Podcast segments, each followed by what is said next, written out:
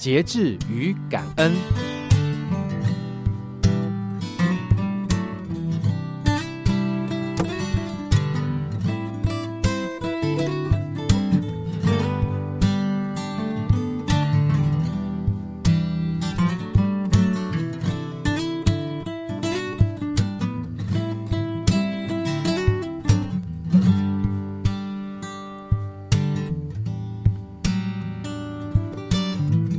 亲爱的孩子们，大家好！大林老爸又来说故事喽。昨天早上，老爸去看诊，要追踪血糖的状况，听到结果很是感恩，糖化血色素下降，进入正常值的范围了。医生说，疫情期间很多病人宅在家，没有运动，血糖值飙升，你逆势下降哎。最近因为社团老师的身份。有机会接受安排施打疫苗，真的很感恩。只是身上有三高的毛病，还是会担心。医生说，用药期间糖化血色素仍然在八以上，或者血压控制不进来正常范围的，建议不要施打。你的状况 OK 啦，这让我的心笃定、平安、充满感恩。想想过去的两个月。因为疫情三级的禁令，受到许多的约束，很不方便。台中缺水，公五停二，那真是煎熬啊！还有不定时的停电，担心夏天的电力不足会给我们很多的不方便。没错，这些都是灾难，都让人辛苦难耐。但我要说，他们更是我们学习节制的功课。当我们手边的资源很多，可以按心情随时随处的使用，真的很幸福。但是开始缺乏的时候呢？我们的开心还可以一样多吗？新约圣经腓利比书四章十二节记载一位宣教士保罗的话：“我知道怎样处卑贱，也知道怎样处丰富，或饱足，或饥饿，或有余，或缺乏。”随事随在，我都得了秘诀。哇，这比起任何的小确幸更厉害吧？那个秘诀是什么？秘诀就是为着所拥有的感恩，同时节制自己的欲望。那就是我们今天要讨论的主题。刚刚提到保罗说的话，现在还要跟你分享，就是他被关起来的故事。他被关在哪里？同样是菲利比地区，那也就是现在的希腊东北部。这段故事记载在《使徒行传》十六章十六到三十四节。保罗的团队来到菲利比地区传天国的福音，很短的时间内引起一位当地女富商的注意。她是卖布的，但专卖紫色高档货。这位女富商不但信了所传的耶稣。还开始支持保罗团队的工作，这个状况引发当地人的质疑和嫉妒。有一天，保罗团队前往犹太人祷告的地方去，却跟来另外一个女人。她的身份是当地一位财主王老爷的婢女，但是她却不必干活，她也不用处理主人的家务，因为她被恶灵附身，占卜非常灵验。王老爷就派他摆摊为人算命，把他当做摇钱树。这个女人不但紧跟着团队，还不断的大声喊着：“这些人是至高神的仆人，他们的话要听啊！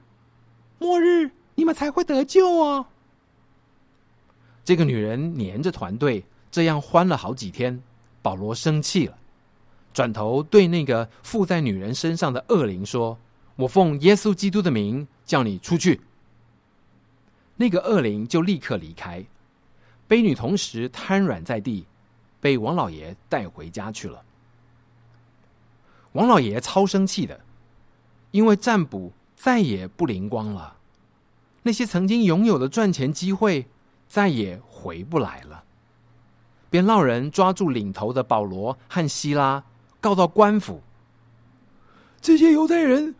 居然来骚扰我们，传耶稣是真神，说他从死里复活，那是我们罗马人认定违法的宗教。哎，长官当着王老爷的面，下令用棍子把他们打了一顿。王老爷走后，又下令打了好几次，然后把他们关在牢里，派卫兵严密看守，锁上脚镣。就在半夜，监牢里传来这样的歌声。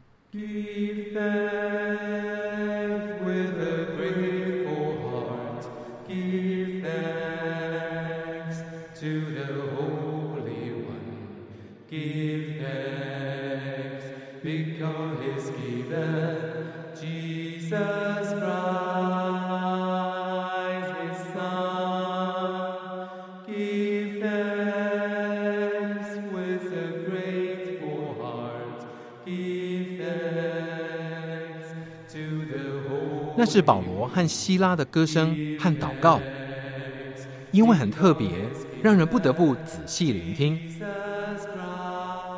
歌词好像说：“感谢上帝，感谢赐下耶稣基督，使软弱的人变刚强，让贫苦的人得富足。感谢你，我们感谢你。”就在这个时候，突然发生大地震。让监牢里所有的门都震开。更神奇的是，所有囚犯的手铐、脚镣也都松开了。卫兵吓醒了，一看见所有的门都打开，以为囚犯已经逃走，就准备拔刀自杀。保罗大喊：“不要伤害自己，没有人逃走，我们通通待在这里。”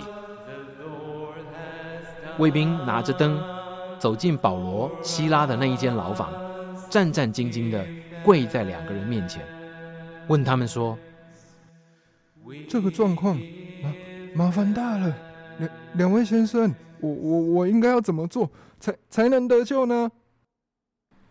他们回答说：“你和楼上的家人一起跟我们信耶稣吧，他会救你们的。”接下来，保罗和希拉把耶稣的道和他做过的事讲给卫兵。和他全家人听，然后卫兵带他们去清洗先前被棍子打的伤口。卫兵和全家人就在那水里面受洗了。洗礼过后，卫兵带着保罗、希拉上楼，到自己家里，请他们吃饭。两个人应该饿很久了。信了耶稣，知道蒙保守，有平安。卫兵和全家人。都很喜乐。天亮之后，长官发现自己理亏，没有经过查证，只因为单方面的说辞就私自动刑，打的还是具有罗马公民身份的人，便想不了了之，释放了保罗和希拉。监门全开，囚犯锁链松开，这件事也就不追究了。保罗、希拉传福音。释放悲女得自由，虽无意断人财路，却被关进监牢，其实是很委屈的。但他们没有责怪谁谁谁，没有质问上帝为何这样对待他们，却在那个令人绝望的黑牢中唱诗歌赞美上帝。他们得到的不是马上离开监牢的小确幸，而是一个家庭信主的喜乐，以及第二天。无罪开释，光明正大走出监牢的奇妙见证。老爸很爱看电影，也看了几部的《玩命关头》，很好奇在片尾常常出现的屋顶大家庭聚餐，每每惊心动魄的剧情，却以 “Say Grace”，所有人手牵手谢饭祷告，做整部电影的结尾。维基百科说。Say grace 是在吃饭前的简短祈祷，或是几句感恩的话，通常来自基督教传统。刚刚说的谢饭祷告，这些传统甚至认为祈祷和感恩能洁净眼前的美食，也祝福将要吃的人。Say grace 这个词的根源是教会拉丁用语 g l a t i a n u m actio，不晓得念的对不对？意思是感恩之举，一个充满感谢的举动。这系列电影并不是每一集的结局都平安快乐，不是每一个好人都长命百岁，却用不论好坏一定要感恩的概念作为电影的结尾，借此鼓励观众、粉丝正面积极的过日子，并且衷心守候下一集的到来。新约圣经以弗所书四章二十八节说：“认真工作，就可以有余分给那缺少的人。”这里的概念不是在强调享乐，好像那是认真工作、多赚钱的人的权利。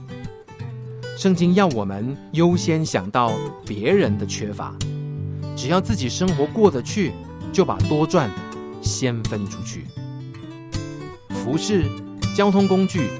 三 C 用品一定要用最新的，要跟上流行吗？或者是我们愿意将手上的钱省起来，让它发挥更大的功能呢？如果为了身材健康，为了运动表现而节制饮食、规律作息，其实蛮令人佩服的。但是如果我们能为了感恩节制自己的花用，就可有余。分给那些缺少的人，这可是更大利己利人的祝福啊！期待解封，也期待那个时候的你我所做的一切能成为更多人的祝福。我们下次见。